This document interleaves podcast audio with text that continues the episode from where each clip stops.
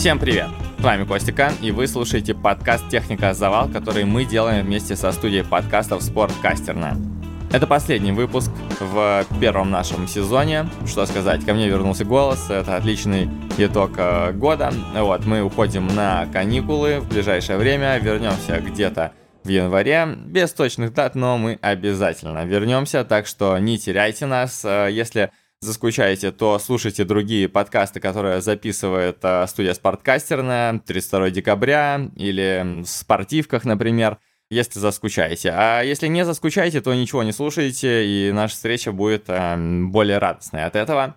В этом выпуске мы снова будем говорить с человеком, который уехал за границу и обкатывает местные споты. На этот раз у нас снова экзотичная страна достаточно. Это остров замечательный Шри-Ланка, и рассказывать э, про него и про то, как э, там дело обстоит с велоспортом, будет э, Слава настоящий. Слава не без клопов, Слава Прокофьев. Это замечательный веломеханик, который работал в гедонизм кемпе в этом году. Я со Славой, к сожалению, лично не знаком, но поскольку этот подкаст является замечательным средством, чтобы познакомиться с кем-то и впервые поговорить достаточно обстоятельно, я воспользовался этой возможностью и позвал Славу. Слава согласился и достаточно интересно рассказал. Вот, внимательно слушаем. Шри-Ланка, оказывается, очень интересное место, и там даже можно высокогорные сборы провести. Так что если вы вдруг любите такой полуэкстримчик, то Возможно, вам это будет очень интересно. Поэтому включаемся и слушаем Славу.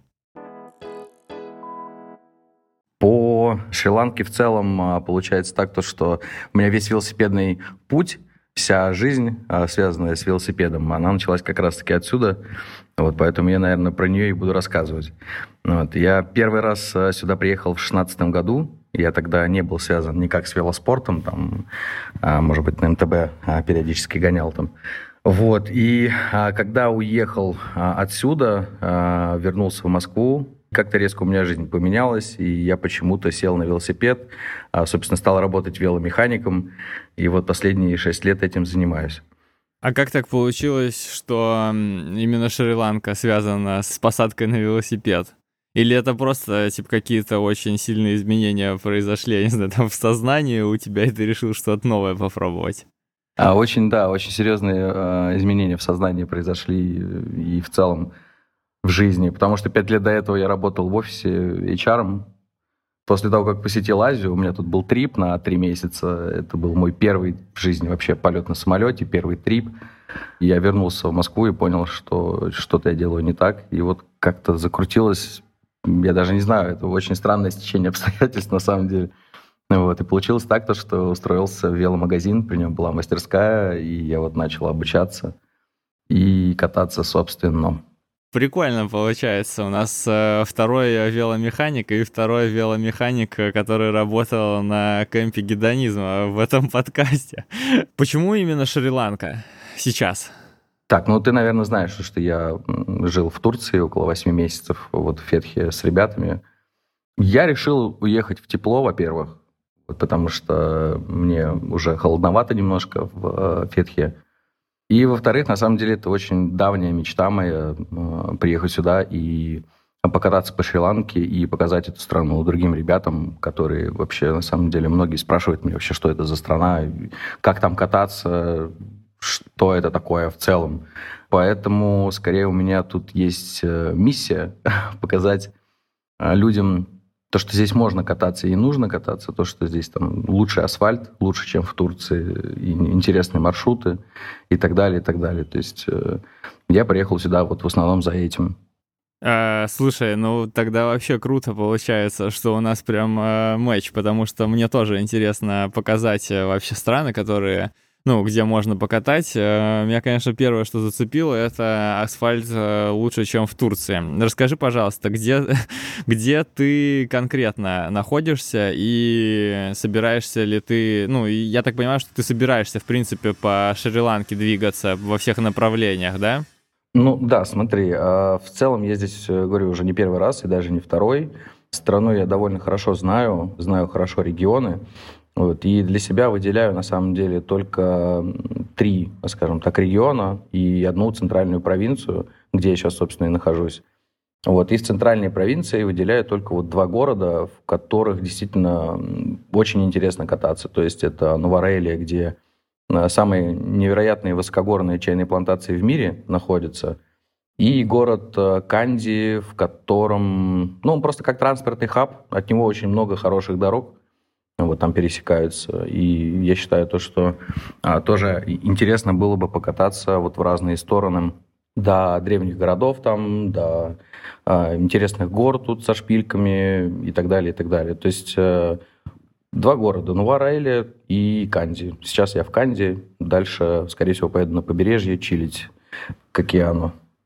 А насколько это большие города вообще? А, города очень маленькие, ну, такие они прям плотненькие, уверенные. А Канди чуть побольше, чем Нувара-Эли. Канди, наверное, можно сравнить с э, половиной Мытищ. Не знаю, Девяткина, если кому-то удобней по, по площади. Ну, Девяткина это не самый маленький населенный пункт, конечно. Первое, что зацепило, ты сказал высокогорные плата- плантации. Да. А, какая высота? То есть это получается, ну вот э, сам город находится на высокогорье, правильно? А... Или это на плантации нужно подниматься, ехать? Это Нувара Элия у нас. А, она находится на 700 метрах над уровнем. И набрать вот этих 700 можно еще там до 2200. Вот. Самая высокая точка 2, 400, 2500, я уже, честно говоря, не, не помню, но туда на велосипеде не забраться. Максимальная высота, на которую можно заехать на велосипеде, это 2200 здесь. Давай, раз уж э, мы заговорили об этом всем, что там по дорогам? По, ну, то есть, насколько они реально лучше, чем в Турции? Я просто ты такой говоришь, лучше, чем в Турции, мне почему-то сразу представился какой-нибудь э, идеальный асфальт э, с картинок просто черный, который идет там среди вот этих вот чайных плантаций, там каких-то рисовых полей или что там еще э, растет. Вот, и это первый вопрос. Второе, мне сразу интересно, что там э, по рельефу, потому что, ну, вот, Фитие и его окрестности достаточно рельефные, и выехать куда-то просто по плоскочу нереально. Вот, а что там у тебя на районе с этим? А, да, смотри, давай начнем тогда с а, рельефа. А, вообще сам остров, он как авокадо такой, знаешь. А, то есть а, у него есть вот эта вот косточка, и эта косточка внутри, это горы как раз, это центральная провинция. Вот, то есть все наборы, вся высота, все вот такие классные прям маршруты с наборами, они вот именно в центре. Плоскач есть, это в основном побережье, ну или дублирующие трассы, которые идут там недалеко от побережья. Трафик на самом деле своеобразный, потому что здесь левостороннее движение. Вот, то есть к нему надо еще привыкать. В городах, в больших городах и на побережье трафик на самом деле ну, довольно жесткий. Кататься, прям получать удовольствие ты можешь только там, например, с 6 утра до 8, до 9 утра. Далее начинается постоянно вот эта вот езда туда-сюда, автобусы, тук-туки и так далее. В центральной провинции трафик намного лучше, там более спокойные водители, медленнее ездят, э, естественно, все автомобили, потому что там серпантины и так далее. И движение само по себе медленное. А по самим водителям, как они реагируют, э, на самом деле объезжают с таким добрым запасом, то есть под метр, наверное, они точно объезжают и при этом притормаживают. И у всех азиатов э, здесь есть такая вшитая программа, они сигналят, всегда сигналят перед тем, как э, обогнать. То есть э, всегда предупреждают. Это очень-очень помогает. Э, со временем привыкаешь к тому, то, что если сзади сигнал, значит, нужно чуть-чуть там влево дать, и там кто-то проедет. А в целом у меня даже где-то ради интереса я записывал видео на 10 минут, и за 10 минут я находился в движении, и за 10 минут мимо меня проехало что-то там 3 или 4 машины, тук-тук и два мопеда, то есть вообще ни о чем. А по покрытию, на самом деле, для меня это секрет. Я, честно говоря, не знаю, как так получилось и почему. Асфальт здесь действительно прям идеально ровный почти везде. Это что, типа D400? А, не, я думаю, чуть получше чуть-чуть. Офигеть. Ну, то есть, типа, как приморка, я не знаю, как что. Ну, скорее, да, ближе вот к Приморке. Ну, а, тут нету такого, чтобы были, знаешь, врытые какие-то крупные камни или еще что-то.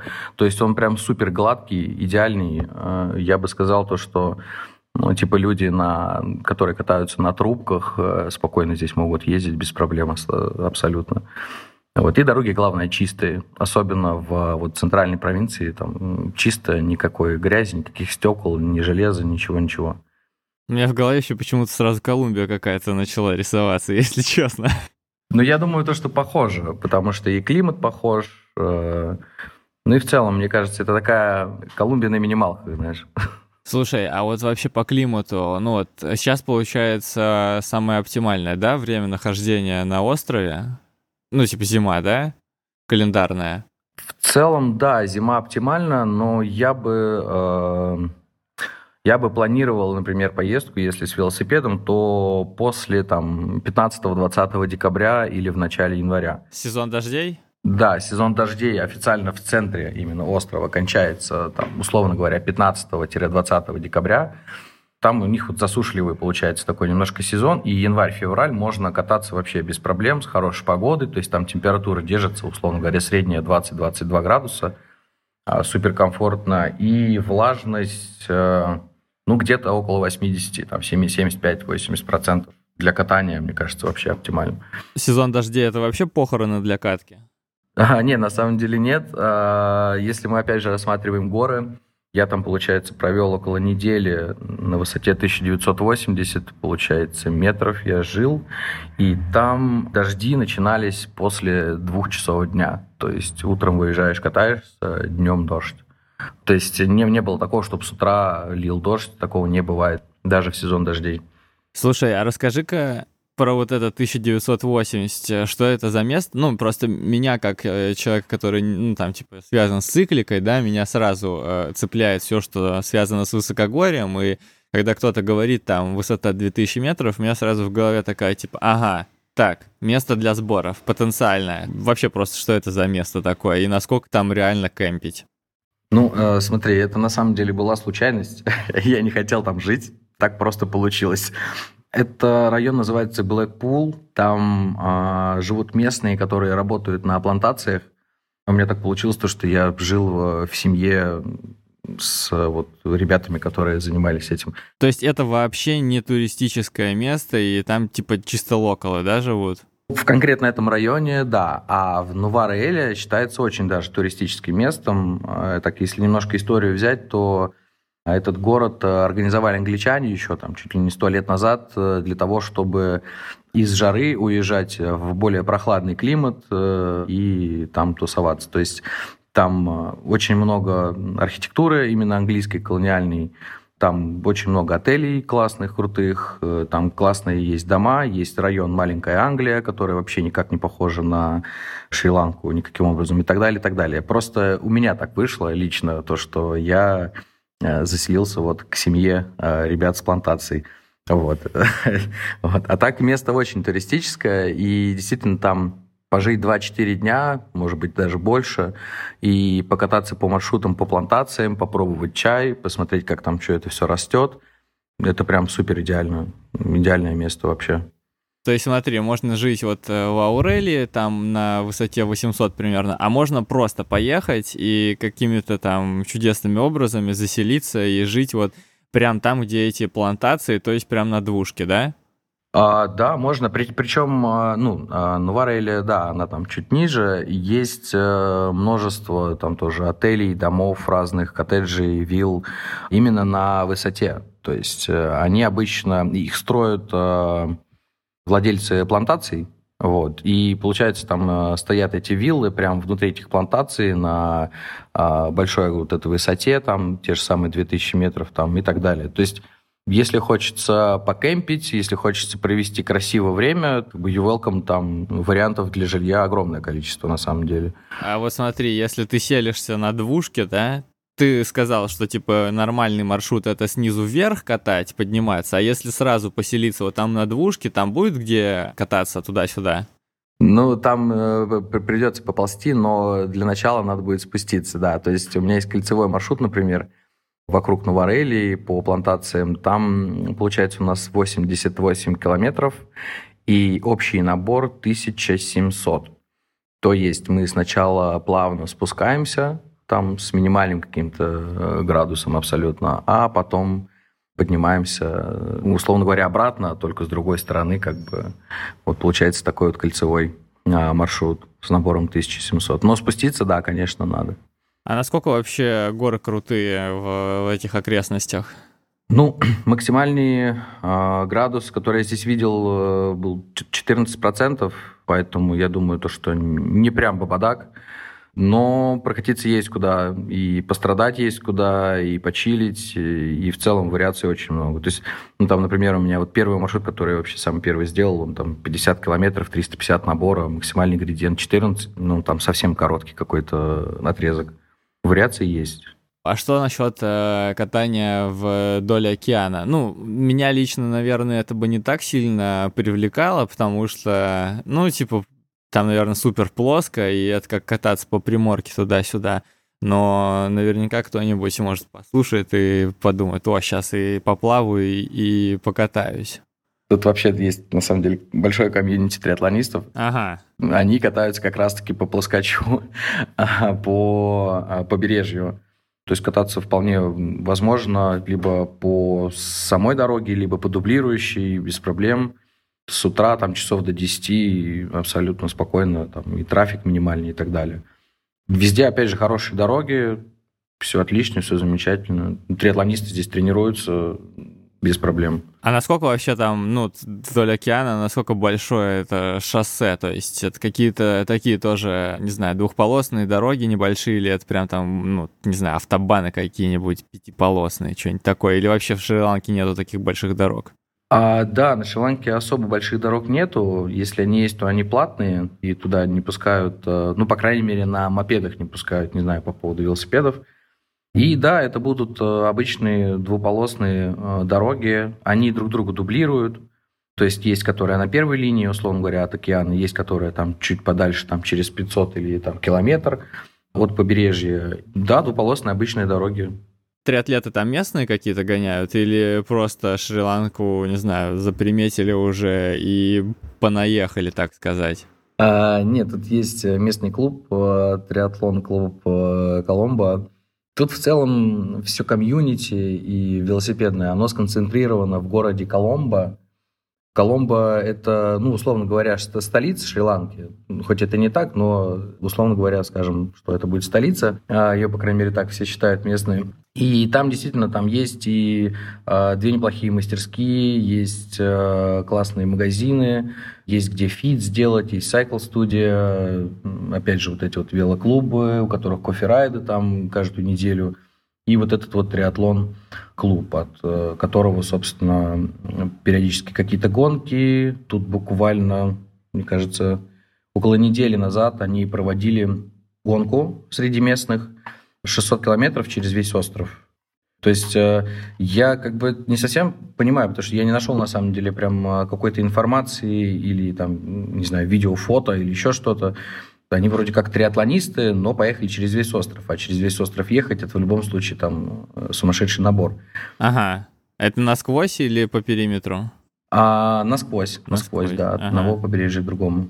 Прикол. Слушай, вот ты сказал, что в Коломбо неплохо вот это вот все развито. Ну, на, насколько хорошие там э, магазины? То есть э, можно, ну, ж, можно ли там найти все, что может понадобиться? Ну, то есть, опять же, да, ты такой думаешь, так, ладно, Шри-Ланка классно, но вот я приеду туда, да, и что-нибудь мне понадобится, и что со всем этим делать? Ну, и тем более ты как веломеханик, э, наверное, гораздо лучше представляешь, э, что может вообще человеку здесь понадобиться на этом острове. Да, смотри, мы недавно общались э, по этому поводу с друзьями, кто сейчас едет тоже на остров. А, я считаю то, что адекватным будет, э, конечно же, запчасти с собой брать запасные. Там зависит от того, насколько человек планирует вообще ехать. А так это ну, запасная цепь, кассета, может быть, замочек цепи, там, колодки, естественно, обязательно, обмотку на всякий случай, пару тросиков и, может быть, рубашку. Вот, то есть э, что-то такое, что можно поменять здесь и сейчас, и как бы не заморачиваться. Потому что в Коломбо тоже до него надо доехать, там э, нужно узнать, есть или нет, э, заказать, не заказать и так далее, и так далее.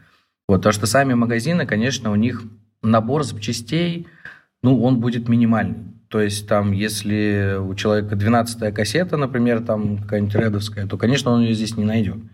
А заказы сюда идут э, прилично, то есть в течение месяца. Если человек э, собирается оставаться там на длительное какое-то время, окей, можно, а, вот, и заказывать и так далее. Вот. Ну а если на какой-то короткий период времени, то лучше перестраховаться, взять какие-то, какой-то набор э, запчастей, такой более или менее стандартный, чтобы точно было все хорошо. И все.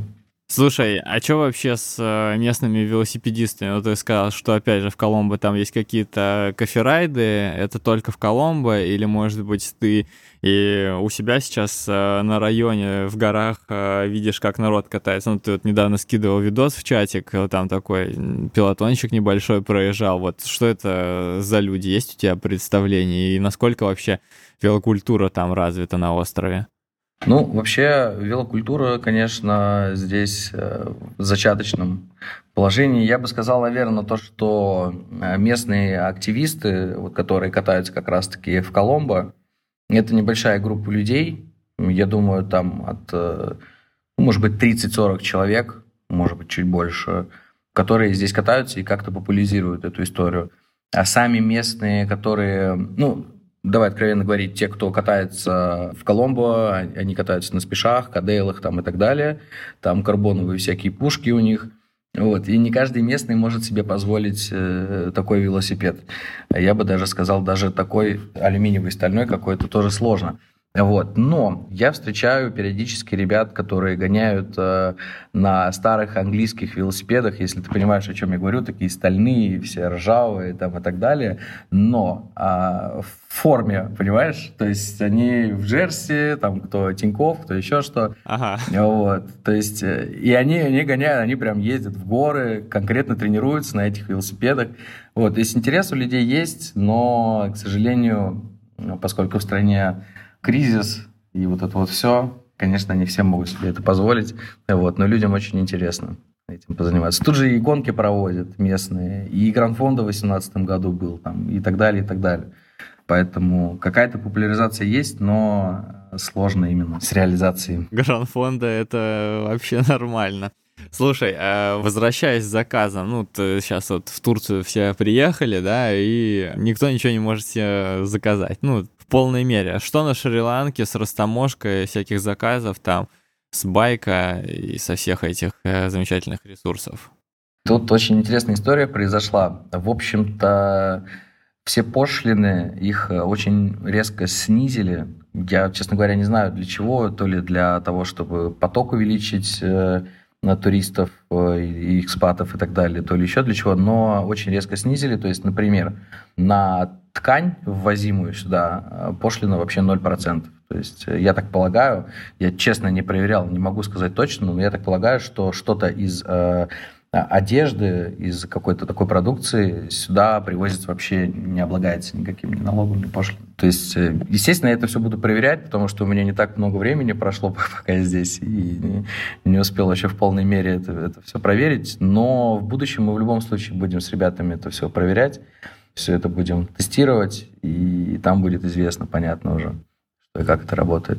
А по железу? По железу та же самая история, какой-то минимальный процент, но, опять же, нужно готовиться к тому, то, что будет очень долго идти. Вот я с ребятами из местной мастерской переписывался, спрашивал конкретно про Байкин. Ребята говорят, то, что без проблем, все приходит, э, там какой-то, ну, таксу платишь и забираешь. Но опять же, она минимальная. То есть мне прям так и сказали, что сейчас снизили очень сильно всю эту таксу, и довольно комфортно сейчас можно заказать все. 58% никто не попросит. О, не-не-не-не-не. А тут на самом деле так было раньше. Что-то там в районе 40% э, люди говорили.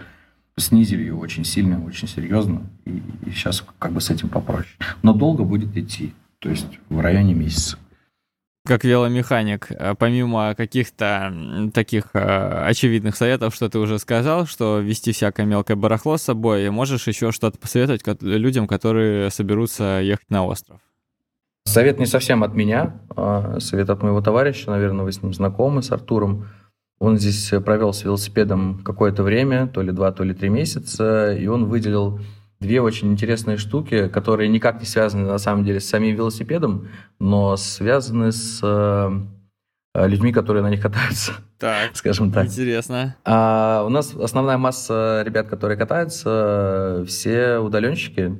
Артур советует, обязательно берите с собой силикогель, а, какой-то гермомешок, чтобы хранить в нем ноутбук, потому что а, если будете жить на побережье, то там высокая влажность и стабилизатор напряжения для техники. То есть очень важные штуки для ребят, которые работают э, удаленно. Вот. Это, вот, это вот такой совет.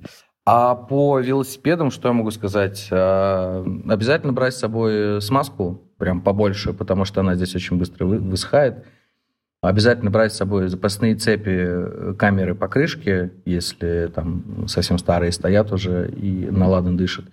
Потому что я как раз столкнулся с такой ситуацией, я прилетел, у меня оказалась рваная покрышка, хорошо с собой был э, там комплект, поставил. Вот, поэтому покрышки камеры, да, и в целом, наверное, на какой-то небольшой период времени, если покататься, то этого будет достаточно. То есть камера покрышки, запасная цепь э, и побольше смазки. На тюблес переходить перед поездкой? А, слушай, я на самом деле не уверен. Думаю, то, что тюблесы здесь будут э, очень быстро высыхать, и придется менять чуть ли там не раз в месяц. Либо, соответственно, брать тюблесы и брать с собой герметика, сразу там литр, либо все-таки лучше на камерах. Вот, потому что, опять же, с учетом того, то, что очень хорошие дороги и проколоться, я просто не совсем понимаю, где здесь можно проколоться, если честно, мне как-то в голове не укладывается, вот, то можно и на камерах спокойно. Но тюблесы, не знаю, мне кажется, будет высыхать герметик быстро очень. Последний вопрос. Эм, новичкам подойдет катание на Шри-Ланке?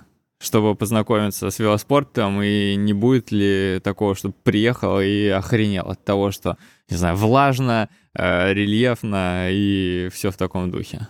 Почему бы и нет?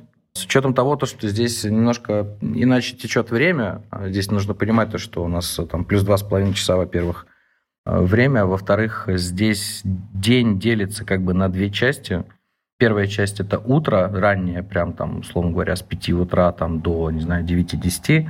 И вторая часть это вечер, когда уже зашло солнце. Вот. И катаясь э, вот в это время, условно говоря, с 5 до 10, 5 часов, это будет, наверное, самое комфортное катание, которое вообще можно в целом придумать, потому что минимальный трафик, идеальные дороги, погода шикарная, температура держится там, условно говоря, 22-25 градусов – такой прохладой. И начать кататься здесь э, очень даже, я считаю, можно. По плоскочу, по побережью вообще без проблем. Если какие-то минимальные горки нужны, чуть-чуть вглубь заезжаем, и там уже маленькие наборчики по 100, по 200 метров уже можно а, найти, организовать себе. Так что да, вполне подходит. Вполне подходит. Можно и велосипед попробовать, и серфинг, и все что угодно. Слушай, ну здорово. Э, спасибо большое, что рассказал нам э, про Шри-Ланку. Вот. Эм, скажи, пожалуйста, у тебя есть, э, ну, ты будешь какой-то телеграм-канал там заводить э, с какими-то своими замечаниями или просто всех отправлять подписываться на твой инстик, чтобы они могли посмотреть, э, что да как там на районе? Мы в январе, собственно, хотим сделать кэмп в формате путешествия по Шри-Ланке. Я не уверен, что я буду заводить прям телеграм-канал на эту тему. Ну, в Инстаграме буду постить, э, естественно, новости по этому поводу, потому что, к сожалению, нету такого количества времени, чтобы еще телеграм-канал вести. Это для меня довольно сложно сейчас. Кэмп будет открытый для всех? А, да, конечно, для любого уровня абсолютно велосипедистов.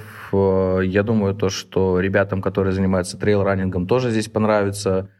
А, ребята, которые хотят похайкить, э, тоже найдут. Здесь есть там пикадама, в которой там э, тут ступеньки прямо идут на высоту 2, 240 и так далее, и так далее. То есть тут э, в целом активного отдыха очень много, поэтому мы сделаем пока что такой хаб в городе Велигама, это на побережье, и оттуда будем возить заинтересованных ребят кататься по острову, кататься, бегать и так далее.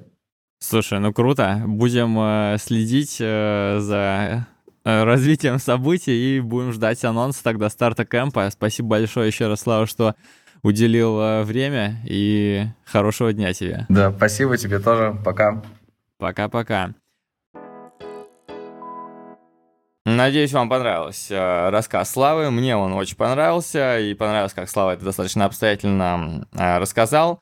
Э, на, на этой неделе Слава анонсировал свой э, первый шри-ланкийский кемп, так что подписывайтесь на него в соцсетях, э, ищите его, задавайте ему вопросы, и, возможно, это будет ваш идеальный велокэмп. А я еще раз повторю, что это был последний выпуск в этом году. Спасибо, что слушали технику Завал. Ставьте нам, пожалуйста, оценки, пишите нам, пожалуйста, комментарии. Можете написать в комментариях, чтобы вы хотели послушать в следующем сезоне, и мы постараемся порадовать вас э, качественным контентом. С вами был Костя Кан, с вами была студия подкастов «Спорткастерная». Всем пока, услышимся уже в новом году.